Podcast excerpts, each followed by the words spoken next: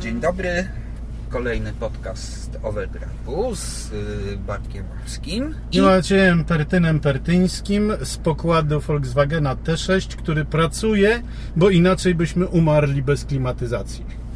I tak umrzemy, i tak umrzemy, ale rzeczywiście powiem Ci, że przyjemnie całkiem jest w tym T sześć. On się prawidłowo nazywa, uważaj, Multiwan sześć kropka jeden. sześć kropka jeden, tak, a rozpoznaje się go po takich tych napisikach z boczku. Zapewne, ale, tak. ale y, Multiwan, czy też T sześć, to jest coś, co doskonale wywołuje nasz dzisiejszy temat, prawda? Przełomowe samochody. samochody. Szczególnie, że właśnie, właśnie przed oglądaliśmy, chwilą, tak. przypadkiem spotkaliśmy przecudne T trzy Vanagon, amerykańska wersja. Tak jest. Umówiłeś się z panem. Na kręcenie też, Evergreena, tak. A my podjedziemy może z aparatem. Żeby bardzo coś... będę, bardzo no. będę wdzięczny. Natomiast ani T sześć, ani T trzy to nie są samochody przełomowe, nie. chociaż T trzy... T jeden był. T jeden był przełomowy, tak zwany hipisowóz. Tak. No, no on, T dwa on był zrobi... bardziej już, wiesz? T dwa bardziej? Tak, no bo sześćdziesiąty ósmy to już był chyba T dwa. No. Acz... Nie, dobrze, nie, był T jeden. Kto z hipisów kupował nowe auto? Ale no się. tak, no więc T jeden, tak, dzieci kwiaty no i właśnie. tak dalej, ale słuchaj, no pierwszym przełomowym samochodem w historii motoryzacji był automobil pana Benza. Bo był pierwszy. No bo był pierwszy, no. Natomiast potem chyba samochodem, który był przełomowy, ale nie ze względu na konstrukcję czy, czy na możliwości, był Ford T. No nie, ja bym się upierał, że jeszcze przełomowy był przedtem, równo w tysiąc dziewięćsetnym roku, czyli ile? czternaście lat po Benzu. E, a mianowicie wyścigówka w kształcie pocisku artyleryjskiego. A, pana Kamila Renocyka. Pan, tak, e, La Jamais Contente, La, czyli wiecznie niezadowolona. Wiecznie niezadowolona. A ja się zawsze zastanawiam, czy on miał na myśli ten samochód, bo to po francusku jest ona. La no, voiture. La voiture zawsze tak. Czy jakąś, czy jakąś flamę swoją pana Słuchaj, inżyniera. Pan, pan, pan inżynier Baron miał bardzo interesującą opinię w środowisku mężczyzn, więc podejrzewam, że chodziło jednak o kobietę. Niemniej jego samochód był absolutnie przełomowy, ponieważ był to pierwszy pojazd, który przekroczył barierę sto kilometrów na godzinę. A był samochodem elektrycznym. A był samochodem elektrycznym, wyglądającym dziwacznie, bo tak jak powiedziałem, to wyglądało jak pocisk, pocisk. artyleryjski, ale osadzony na czterokołowej lawecie, ewentualnie na czterokołowym e, wozie drabiniastym. I tak sobie, bez tak, drabiny. Ale tak, ale tak sobie wtedy aerodynamikę wyobrażano. No nie no, aerodynamika samego nadwozia była perfekcyjna. Tak, z tym, że pan inżynier wystawał tam. Siedział na wierzchu de facto, tak, tak, tak, tak, tak, tak. Tak. Dobrze. Ale był przełomowy, ponieważ przełamał rzeczywiście barierę, której wówczas sobie nawet nie wyobrażano dla samochodów. A w dodatku, no, jest swego rodzaju benchmarkiem do dziś, bo posłuchaj, jak mówimy o czymś takim, że samochód elektryczny ma zasięg dwieście kilometrów i ładuje się przez osiem godzin, to brzmi dziwnie znajomo. Tak, bo podejrzewam, że mniej więcej tyle, a może i mniej mógł przejechać pan inżynier Jenatzy. To są dokładnie jego parametry. Aha, no to widzisz. No dobrze. Eee, inaczej. Rzeczywiście u tego zarania motoryzacji to jeszcze wcale nie było określone, czy samochody elektryczne będą podstawą. Absolutnie nie, bo w tym prawda? samym roku przecież jeszcze w Nowym Jorku praktycznie wszystkie taksówki były elektryczne. Tak. A pierwsza... Chyba... A zmieniło się to, bo...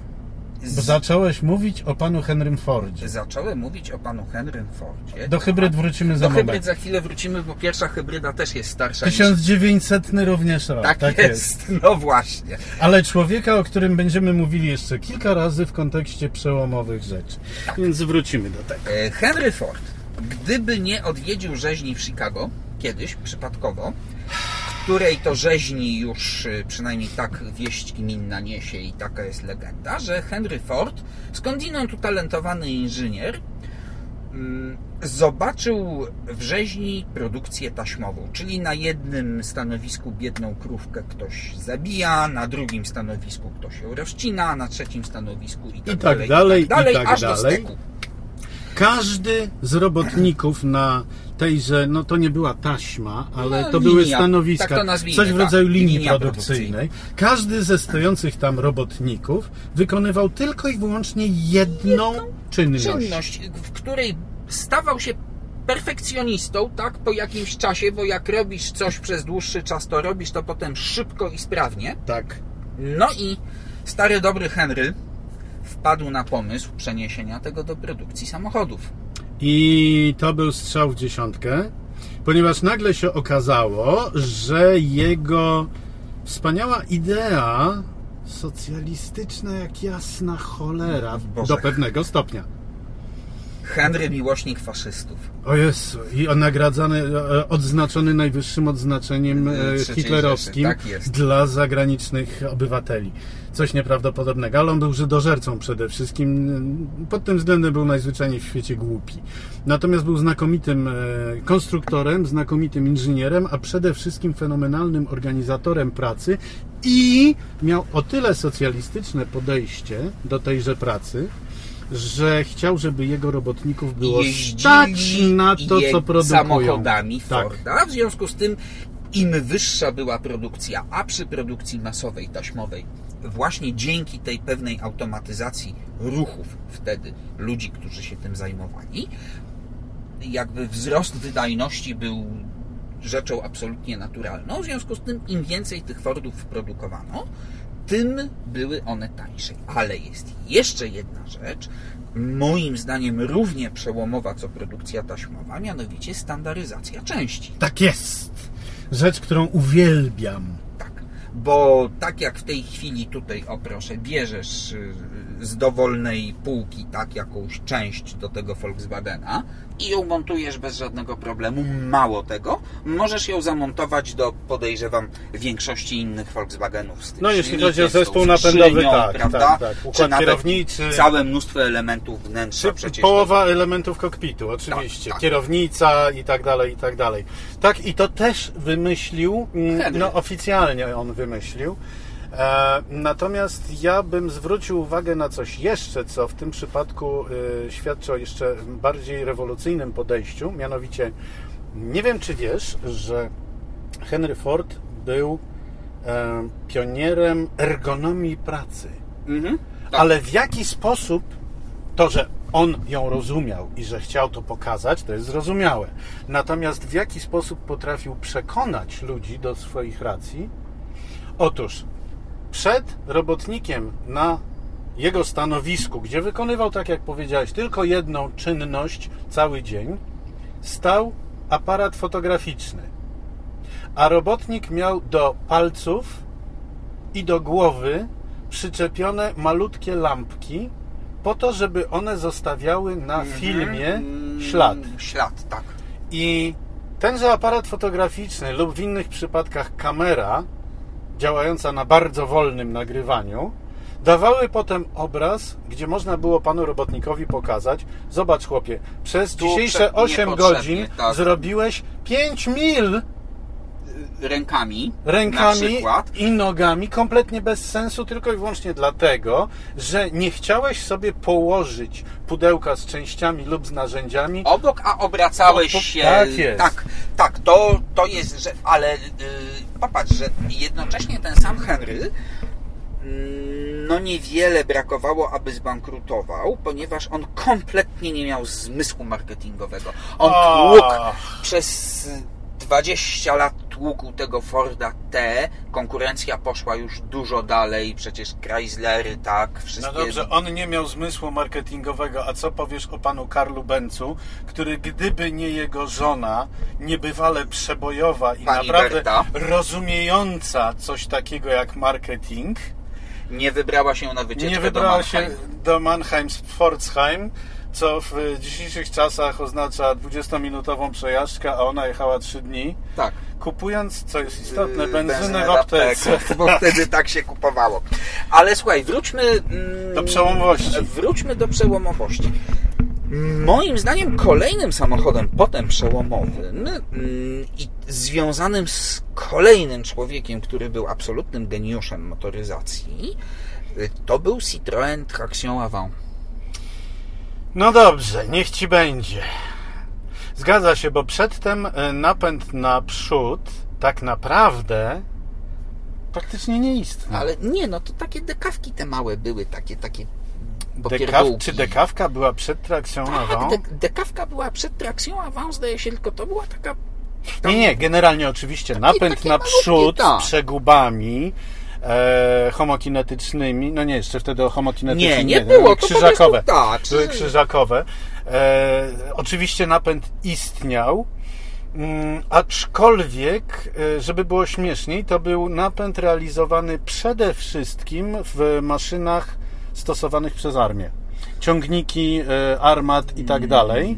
No tak, bo to, to wymagało, to wymagało trakcji wymagało po prostu. Trakcji, dużo po prostu trakcji. Możliwości tak Natomiast jako pierwszy zastosował napęd y, na koła przednie nasz bohater y, w pierwszym na świecie pojeździe hybrydowym, a mianowicie y, pan Ferdinand Porsche w swoim Lohner-Porsche, który występował w dwóch wersjach z napędem na cztery koła i z napędem tylko na przednie koła.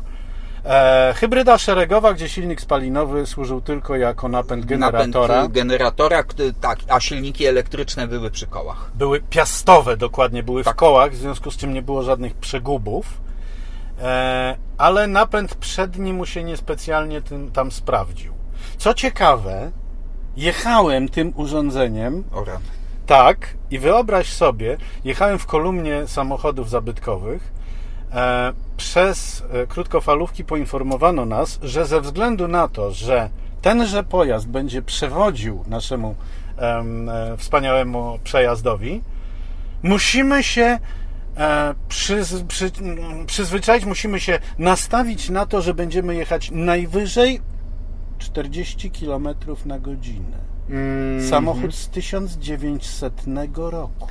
No to i tak wtedy była prędkość już taka. Ale on ją do tej pory potrafi utrzymywać, rozumiesz? No, wiesz, no słuchaj, no jeśli jest... Jeżeli jest solidnie zrobiony, zrobiony to czemu nie? Ale widzisz, to jeżeli już...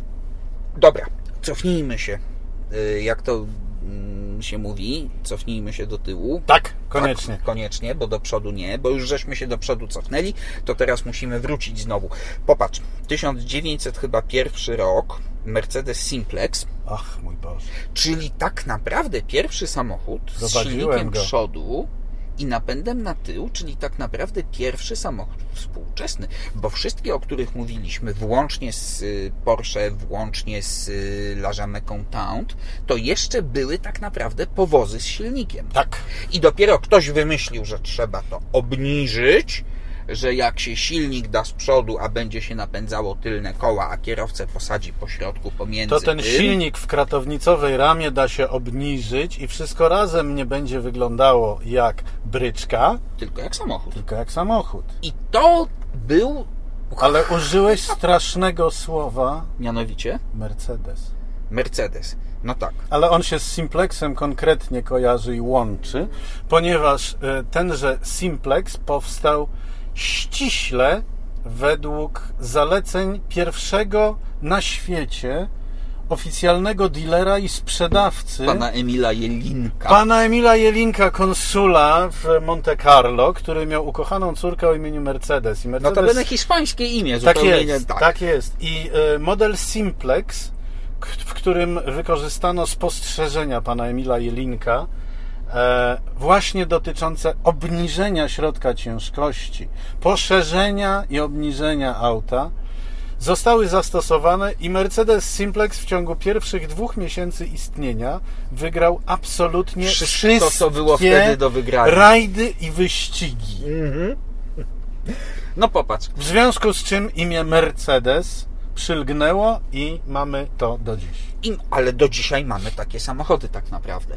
Tak jest, dokładnie no. według jego Natomiast, pomysłu. Dobra, i teraz znowu szybciutki przeskok do Citroëna Traction, tak. ponieważ to był pierwszy samochód z przednim napędem, pierwszy samochód z płaską podłogą, który pozwalał na swobodne przewiezienie no właściwie sześciu osób. No, tak, tak, bo to były jeszcze czasy, kiedy z przodu znaczy, nie było foteli pojedynczych. Były, akurat w Traction były, były? tak, tak, w Traction akurat, akurat Wiesz, były, że dałbym się ale... pokroić? Nie, były, one były tak Ach, blisko bo to siebie. L trzynaście było dopiero. Tak, natomiast z tyłu była już właśnie pojedyncza kanapa, podłoga była zupełnie płaska, trzy osoby siedziały bardzo wygodnie. wygodnie.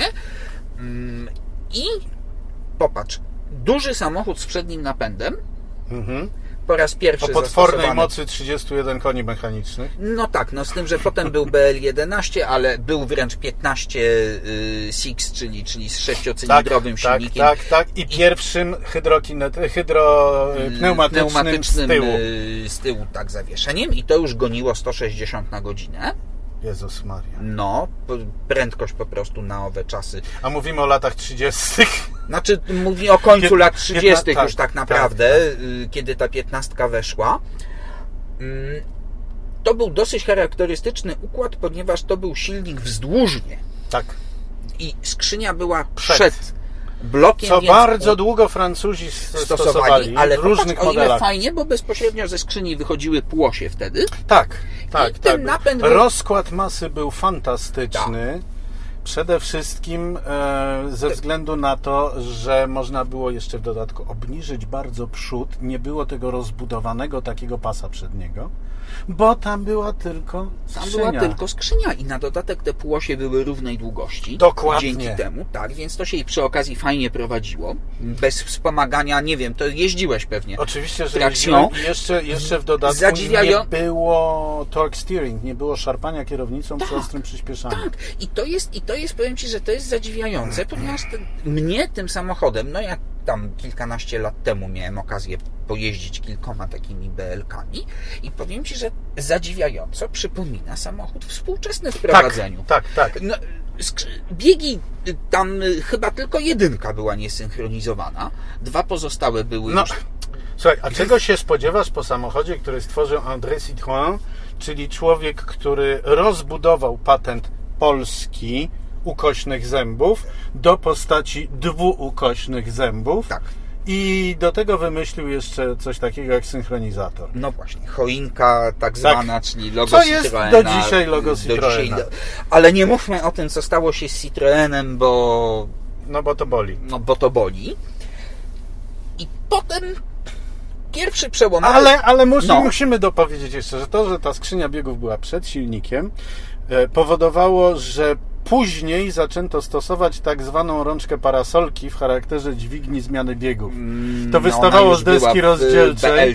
Ale tak. to bardzo fajnie chodziło. Bo... Tak, tak. Ja ostatnio jeździłem dwa C V kolegi Stefan Turbo, który ma prywatną taką. Boże, jakie to jest cudowne auto. I, I strasznie się bawiłem właśnie tym. Tak, to jest bardzo fajne. No dobrze, czyli tak. Pierwsza hybryda, pierwszy elektryk, pierwszy samochód współczesny, pierwszy samochód z przednim napędem, napędem naprzód.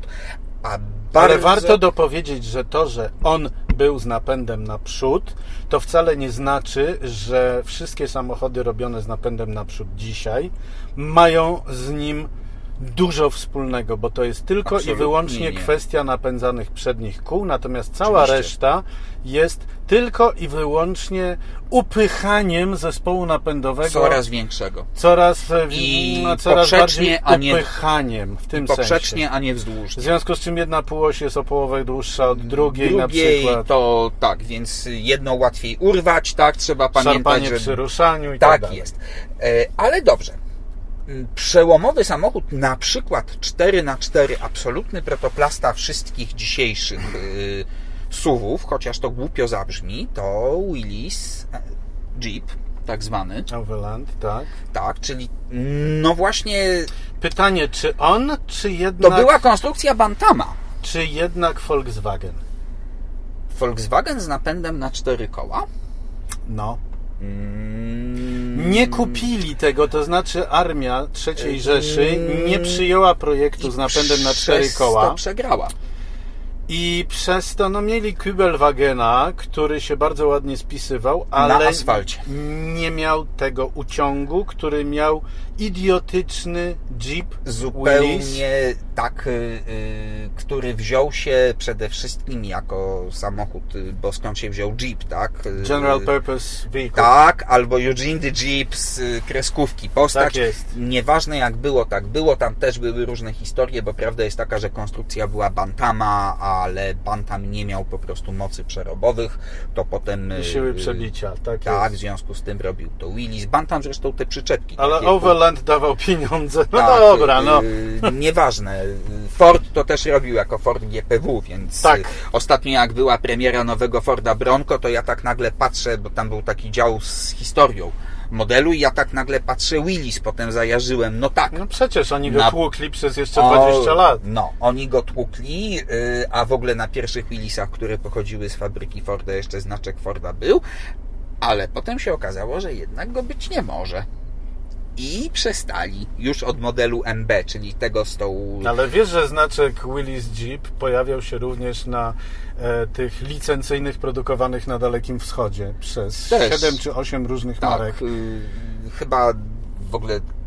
Koreańska motoryzacja w ogóle zaczęła, tak, zaczęła się, się od Jeepa, od warsztatów się od naprawiających tak. wojskowe Jeepy. Nieważne. No ale nieistotne. Był to pierwszy samochód w pełni sprawny off-roader, ale samochód wół roboczy. Mm, tak, natomiast bardzo szybko Amerykanie się ogarnęli, ponieważ tego zostało całe mnóstwo po wojnie. I yy, farmerzy, tym tym, farmerzy tym pola orali i tak dalej, i tak dalej. I ktoś wymyślił rzecz absolutnie genialną. Dorobić mu kabinę. Dorobił mu kabinę, ale nawet robił go w wersji kabriolet, ale jako jeepstera. Tak. Jeepster Commando, potem był Station Wagon, czyli, czyli klasyczne właśnie kombi ze stalową, czy stalowo-drewnianą chyba jeszcze nawet. Drewnianą, drewnianą, tak. tak, zdecydowanie, ale zaraz się pojawiły odmiany kempingowe, zaraz się pojawiły odmiany luksusowe, co było tyle śmieszne, że nigdy nie zrobiono najmniejszej zmiany w zawieszeniu. Oczywiście, że tak, a pierwszym S U V-em był Jeep Grand Wagoneer. Grand Wagoneer, zgadza się, który... mój rówieśnik, sześćdziesiąty drugi rocznik. O, popatrz, no to ja jestem młodszy. Trzy lata. To coś takiego. To jest, to, nawet Wagoneerem jeździłem ostatnio z okazji premiery Jeepa e, Cherokee w, we Włoszech. Co prawda zrobiłem to nielegalnie i wbrew zaleceniom organizatorów, no, ale, ale nie jak mogłem można się, się nie przejechać Wagoneerem. Tak. On, to jeszcze, słuchaj, to jeszcze jak Grand Cherokee, oj, nie pamiętam już tych symboli Jeepa, ale już to była druga chyba, czy trzecia generacja Grand Cherokee i on cały czas miał to myszkowanie po drodze. On... No, a jak miał nie mieć, nie skoro miał... miał przednią i tylną oś sztywną? No, no więc właśnie, tak. Ale genialnym pomysłem było to, że nawet w tak malutkim i leciutkim samochodzie jak Jeep była transfer, transfer case, czyli skrzynka rozdzielcza, skrzynka rozdzielcza, którą z reduktorem, z reduktorem, czyli tak normalnie po asfalcie jeździło się z tylnym jeździło napędem, się z tylnym napędem i leciutki Jeep zasuwał ponad dziewięćdziesiąt na godzinę. Tak, on miał dziewięćdziesiąt osiem kilometrów na godzinę, taką dziwaczną prędkość maksymalną. Tak. Ale, ale no rzeczywiście tak miał. On miał silnik dwa jeden, dwa trzy i dwa siedem. Wszystkie miały tę samą moc między czterdzieści a pięćdziesiąt koni mechanicznych. I to wystarczało w zupełności, bo to ważyło pięćset kilo. To ważyło pięćset kilo, nawet jak zamontowałeś na trójnogu karabin maszynowy. Albo ciągnąłeś armatkę jakąś. trzydzieści siedem milimetrów, tak. Bo on tak naprawdę był jako ciągnik do lekkiej armatki yy, przeciwpancernej trzydzieści siedem milimetrów opracowany. Dobrze, to był kolejny przełom. Do dzisiaj większość samochodów terenowych ma dokładnie tę samą konstrukcję, czyli stały napęd na tył, dołączany napęd na przód i skrzynka rozdzielcza z reduktorem. Mówimy o off-roaderach, o, o off-roaderach, samochodach nie, nie terenowych, o nie o S U V-ach, bo to jest zupełnie inna zupełnie historia. Zupełnie co innego, chociaż właśnie jak wspomnieliśmy, pierwszym S U V-em był Grand Wagoneer, Grand Wagoneer, który według dzisiejszych norm w zasadzie był samochodem całkowicie terenowym. Całkowicie terenowym, na potężnej ramie, z potężnymi mostami sztywnymi z przodu i z tyłu, z ręcznie dołączaną skrzynką rozdzielczą i wszystko jak należy. Ale przecież on był super luksusowy, on miał wspomaganie, A, on miał tak, klimatyzację. Skórę, klimatyzację, tak. I drewniane okleiny w ogóle na boku. Tak, tak, tak, to jest istotne. Ach, to jest tak. No dobrze, a teraz popatrz. Nie wymieniliśmy i wydaje mi się, że nie wymienimy, ponieważ dla mnie nie jest to samochód przełomowy. Najpopularniejszego i w największej liczbie egzemplarzy wytłuczonego tak, przez wiele, wiele lat. K D W, ewentualnie K D F Wagen, tak jest, Kefra, Beetle, Beetle, czyli Garbus. Volkswagen Garbus, bo w nim niczego przełomowego nie było. No nie, w nim przełomowe było tylko i wyłącznie to, że był tłuczony w tak gigantycznych liczbach. Sam projekt był przecież zerżnięty. No częściowo Tatry, od, tak, od Tatry, od pana, od Ledwinki. Pana Ledwinki, tak. Ale no też nie można tak sąd wprost to, powiedzieć. No, sąd to potwierdził w końcu po wielu latach. Aczkolwiek ja uwielbiam przytaczać wymianę zdań między panem Ferdinandem Porsche, znów się pojawiającym, a y, znanym w niektórych kręgach jako Schicklgruber y, pana Adolfa Hitlera. y, mianowicie pan Ferdinand Porsche, który nie miał żadnego tytułu inżynierskiego, on był zaledwie technikiem, blacharzem, ale był tytułowany profesorem, był honoris causa doktorem, doktorem, doktorem tak, był honoris było... causa inżynierem i honoris causa profesorem. Tak. Znaczy nie, profesorem był rzeczywiście. Rzeczywistym, natomiast doktorem był honoris causa. Inżynierem też. I to, tak. Więc doktor, inżynier, honoris causa, profesor Ferdinand Porsche przyznał się swojemu Führerowi, że część rozwiązań technicznych do tego samochodu dla ludu zerżnął z Tatry, z czeskiej Tatry, pana inżyniera Ledwinki rozwiązanie techniczne, mianowicie silnik leżący za tylną osią, napędzający koła tylne i chłodzony powietrzem z tak charakterystycznie schodzącym tyłem. Tak, tylko że już potem na przykład w Tatrze... I z osią wachliwą. Tak, i w... tylko że w Tatrze T siedemdziesiąt siedem to już był w ogóle ośmiocylindrowy. Ten tak, to, to do tam... końca był chłodzony powietrzem ośmiocylindrowy silnik, tak. Ale to nie o to chodzi. Chodzi o to, że on się przyznał do tego, natomiast co powiedział na to wódz, do którego notabene, to jest całkiem, całkiem istotna rzecz, pan Porsche nigdy nie mówił e, Mein Führer, mówił Herr Hitler. Aha. Był jedyną osobą, która się na to odważyła i nigdy z tego powodu nie było... Boże, czyli nie był nazistą. Nie był nazistą, nigdy nawet no nie mrugnął okiem. Co mu nie przeszkodziło oczywiście ogromnych pieniędzy od nazistów zgarnąć. Ale to tak, tylko i wyłącznie już, dlatego, że no. oni mu pozwalali pracować. To jest chyś każdego geniusza technicznego. Pozwólcie mi pracować. Nieważne dla kogo robię ten ale czołg, tygrys, ale ja chcę go robić. Tak, znaczy ten, z tą wieżą... On się do... przyznał, a na to pan Adolf co powiedział? Bardzo dobrze. Ty się zajmij samochodem, ja się zajmę kwestiami Le... prawnymi. Tak jest. I zajął się kwestiami prawnymi, ponieważ w tysiąc dziewięćset trzydziestym ósmym roku po aneksji już... Cześć. Tak, i, i, i do tej pory y, mnóstwo ludzi uważa, że ja ostro przesadzam, kiedy mówię, że Skoda oraz w pewnym stopniu Tatra były tak naprawdę jedynymi powodami, dla których dokonano aneksji Czechosłowacji. Bardziej Skoda ze Skoda, oczywiście. Na czołgi. Do... Na czołgi, na, na wieżyczki tak. pan, robione dla również okrętów na wojennych działa dla Wielkiej Brytanii. Właśnie, tak. tak, i tak dalej, i tak dalej. To jest oczywiste, że to był najbardziej smaczny, wiesz, kąsek do zgarnięcia. Bo tak to no by Sudety wystarczyły całkowicie. Oczywiście, że tak. I popatrz, że ale jednak... zgadzam się, że Garbus nie był żadnym nie, przełomem. Absolutnie nie, bo jeżeli już powstawały jako... wówczas genialne konstrukcje zupełnie inne. Tak, a jeżeli już uznamy pewną przełomowość tego tylnego napędu i chłodzenia powietrzem, bo bokser z tyłu chłodzony powietrzem, to raczej bardziej właśnie Tatra. Tak. T siedemdziesiąt siedem, oczywiście. Prawda? No dobrze, ale z kolei znowu po wojnie, wiadomo, że no... rozwoju nowych samochodów nastąpiła pewna przerwa. Aczkolwiek pojawił się wspaniały samochód typu rolniczego pod tytułem Land Rover. No Land Rover tak, ale to była ewidentna odpowiedź brytyjska na Jeepa, natomiast pojawił się kolejny genialny konstruktor, który był absolutnym świrem, mianowicie niejaki Preston Tucker.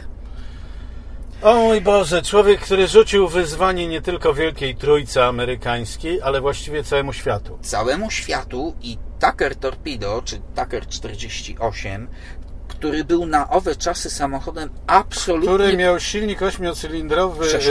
Y, y, sześcio. Sześcio. Sześcio, to był bokser też. Za tylną osią. Ale uważaj, ale to był silnik Lycoming, który był tak naprawdę zaprojektowany Jesteś do śmigłowca. Tych sześciu cylindrów? Tak, był zaprojektowany do śmigłowca. To akurat wiedziałem, no. Ale byłem przekonany święcie, że osiem cylindrów. I teraz, nie, bo ty, z tego co ja pamiętam, a... Tucker, ponieważ ja mam absolutnego świra na punkcie Tuckera. A to w porządku, jeżeli jesteś jego, jego fanbojem, to okej. Okay. Bo tak, ja jestem fanbojem Tuckera ze względu na to, że yy, Tucker był absolutnym świrem, ale na przykład on skonstruował yy, na konkurs właśnie, którego nie wygrał, bo wygrał go Jeep. On skonstruował pojazd yy, też bardzo szybki, napędem, z napędem na cztery koła, ale, ale stałym. Z obrotową wieżyczką z karabinami maszynowymi, tak. Co natychmiast zostało kupione przez siły powietrzne i we wszystkich bombowcach tak jest. Obrotowe wieżyczki strzelnicze były konstrukcji Tuckera. Tak jest. No i po wojnie, słuchaj, no przecież jak on zrobił ten samochód, który był niesamowity, bo był niski, długi, szeroki, w pierwszym projekcie... Znaczy, czekaj, bo to trzeba powiedzieć wyraźnie i głośno. Do końca lat sześćdziesiątych praktycznie tak zwana Wielka Trójca z Detroit robiła cały czas te same samochody, ona co je, przed wojną. Ona je robi do dziś. No teraz to cię trochę poniosło, no ale dobrze, w dużym stopniu e, te najbardziej tradycyjne elementy konstrukcyjne amerykańskie są podtrzymywane. Oczywiście, bo to jest na ogół tylny napęd, tak, bo no w tej chwili już zrezygnowali w większości z tych paliwożernych V osiem. No dobra, ale... ale generalnie chodzi o to samo. Natomiast w tysiąc dziewięćset czterdziestym ósmym roku pojawił się Preston Tucker, który zaproponował samochód kompletnie, totalnie od czapki inny. Zupełnie inny. Zupełnie inny. W pierwszym projekcie w ogóle to oczywiście musiał z tego zrezygnować, tak jak zrezygnowali wszyscy, którzy zaczęli od projektu kierowcy po środku. Z tak, przodu, tak, po żadnej tak. ze stron. Przecież właśnie Tatra T siedemdziesiąt siedem, o której wspominaliśmy, w pierwszej wersji też miała tak jest. Kierowcę po środku, dopiero potem w wersji już ostatecznej, produkcyjnej kierownica była po prawej stronie, a była po prawej stronie, bo przed wojną w Czechosłowacji obowiązywał ruch lewostronny. Tucker z kolei na lewą stronę przeniósł yy, kierowcę, ale przód tutaj już cała ta deska rozdzielcza była miękka, miękko wyłożona, bo wtedy tak uważano, że y, to jest wtedy bezpieczne. No, było dużo bezpieczniejsze od y, metalowych, metalowych y, tak. wzmocnień. Tucker miał po środku trzeci reflektor, który, który był skręcany, tak. tak, a poza tym Tucker był konstrukcją całkowicie samonośną. Był całkowicie samonośną konstrukcją. Co jest, co jest ciekawe, nie wiem czy wiesz, że Earle Stanley MacPherson, twórca genialnego rozwiązania w układzie zawieszenia, kolumny resorującej, kolumny resorującej tak, która, może być, która może być skrętna, to jest facet, który ma patent na samonośne nadwozie, patent z czterdziestego dziewiątego roku z Wielkiej Brytanii, żeby było śmieszniej. A Tucker to zrobił w czterdziestym ósmym A Tucker to zrobił w czterdziestym ósmym roku w Stanach, ale tutaj ocieramy się o pewne problemy natury e, amerykańskiej strasznie, bo Tucker został zmiażdżony, zniszczony w potworny sposób, również fizycznie, przez Wielką Trójkę, której chciał odebrać pieniądze. No tak, ponieważ Tucker sprzedał całe mnóstwo samochodów jeszcze zanim je wyprodukował, bo trudno się dziwić, że ludzie się na nie rzucili. Oni go oskarżyli oczywiście o zmowę, tak, że on no nie wszystko. ma zamiaru żadnych samochodów wyprodukować. O jedzenie niemowląt i, i, i, i w ogóle. I w ogóle. I latanie na miotle na sabatczerownic. Po czym to zostało przepięknie przedstawione w filmie Coppoli właśnie o Tuckerze, kiedy nagle się okazuje, że sąd, który go sądził jako oszusta, że nie wyprodukował samochodów, a on ich wyprodukował pięćdziesiąt dwa. Tak. I one wszystkie przyjechały. Mało tego. Wiesz, ile Tuckerów jeździ do dzisiaj? Podobno siedem. Nie. Więcej. Naprawdę? Więcej. Bo jest utrzymywana... Przecież popatrz, Tucker ostatecznie wyprodukował, czyli zmontował i doprowadził do stanu jeżdżącego pięćdziesiąt dwa samochody. Ale miał zapas części... No jeszcze sto. Tak jest. W związku z tym można do dzisiaj praktycznie rzecz biorąc zmontować nowego Tuckera. Hmm. Jest, jest taka strona Tucker Club of America. To... A to bardzo ciekawe. No. No i dobrze. No w każdym razie on został zniszczony, zmiażdżony również przez sądy. Yy, oczywiście. A dlaczego, dlaczego mi się to skojarzyło? Ponieważ Earle Stanley MacPherson, absolutny geniusz, który dla koncernu Forda zrobił nieprawdopodobne rzeczy zupełnie, nie istnieje w annałach Forda. Został wytarty, zniszczony, wygumkowany. wygumkowany jak za pięknych stalinowskich i orwellowskich opowieści. No widzisz. Pytanie, co trzeba zrobić Henrymu Fordowi, żeby się doczekać takiej zemsty? No jemu to zdaje się niewiele trzeba było zrobić. Wystarczyło mu się narazić. No dobrze, ale on był wścieklakiem, on był furiatem. No. Wyładowywał się natychmiast. A tutaj mówimy o pełnym wygumkowaniu faceta. Wiesz co? Nie, nie wiem. Nie wiem, nie jestem... Ja, ja pisałem kiedyś monografię Earla Stanleya MacPhersona i y, spędziłem dobry miesiąc na poszukiwaniu czegokolwiek. O. I nie. Nie wiadomo. Nie wiadomo. No właśnie dlatego, że to wszystko zostało wygumkowane. Dobrze. I teraz popatrz. Te wszystkie samochody są podobne jeszcze bardzo do przedwojennych. Potem pojawia się to tak zwane nadwozie pontonowe, czyli już są błotniki zintegrowane ze światłami, już to zaczyna jakoś wyglądać. I nagle w roku tysiąc dziewięćset pięćdziesiątym piątym pojawia się Citroën D S. O rany, statek kosmiczny, prawda? D S dziewiętnaście La D S, czyli bogini. D S, tak, czyli bogini. Notabene, poza tym, że on miał to przepiękne, kosmiczne nadwozie, to miał stary silnik właśnie z B L a. Tak.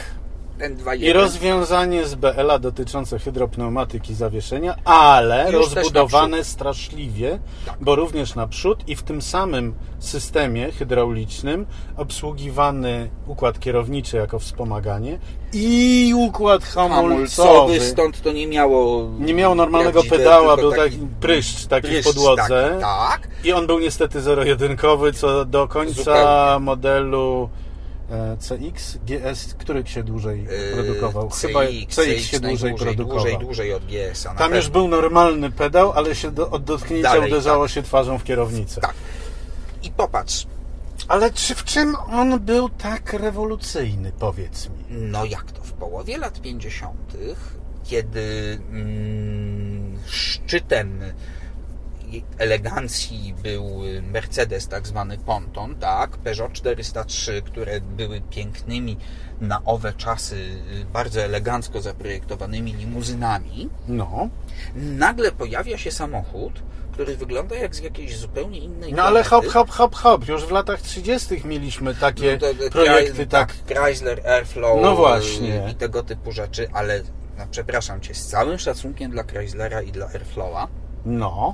to postaw przy nim D S a. Ten niski dach poprowadzony, pociągnięty. Takie... Ale to było tylko sfrancuzienie pięknej idei Airflowa, czyli zrobienia samochodu maksymalnie aerodynamicznego. Zwróć uwagę, że Chrysler Airflow nie miał żadnych skrzydeł, w które Amerykanie wtedy zaczynali już powoli wchodzić. No powolutku, tak. Znaczy wiesz, Airflow akurat był pierwszym samochodem, w którym po prostu obniżono podłogę, posadzono... Tak. Ale, ale generalnie, generalnie ja bym powiedział, że D S, że przełomowość bogini D S dziewiętnaście polegała głównie na tym, że ona zebrała w kupę wszystkie te najbardziej awangardowe pomysły i to poszło do produkcji seryjnej. Był to na owe czasy samochód, który był nieprzytomnie komfortowy. To raz, no a do dwa, co jest istotne, ale poczekaj, bo jego komfort, który u e, ogromnej części potencjalnych odbiorców wywołuje odruch wymiotny, ponieważ błędnik e, szaleje, on był z innego powodu, jeśli chodzi o układ jezdny, rewolucją, mianowicie jego trzymanie się drogi. O to właśnie chodzi. Bo dzięki tej hydropneumatyce w ogóle dobierałeś sobie wysokość. Tak jest. Tego, przecież można było wymienić koło w czasie jazdy. W czasie jazdy, w czasie tak. jazdy więc to... Yy, dobrze, Maćku, ponieważ nie możemy yy, zanudzić słuchaczy... No, myślę, mamy w tej że... chwili czterdzieści minut łącznie. No to czterdzieści minut to akurat jest audycja, której można posłuchać przez całą drogę metra z Kabaty na Młociny. W związku z tym myślę, że za tydzień będziemy kontynuować ten temat, bo jeszcze nam zostało, a zostało. Och, jesteśmy dopiero w połowie lat pięćdziesiątych. Tak jest, czyli dziękujemy i do usłyszenia za tydzień. Do usłyszenia.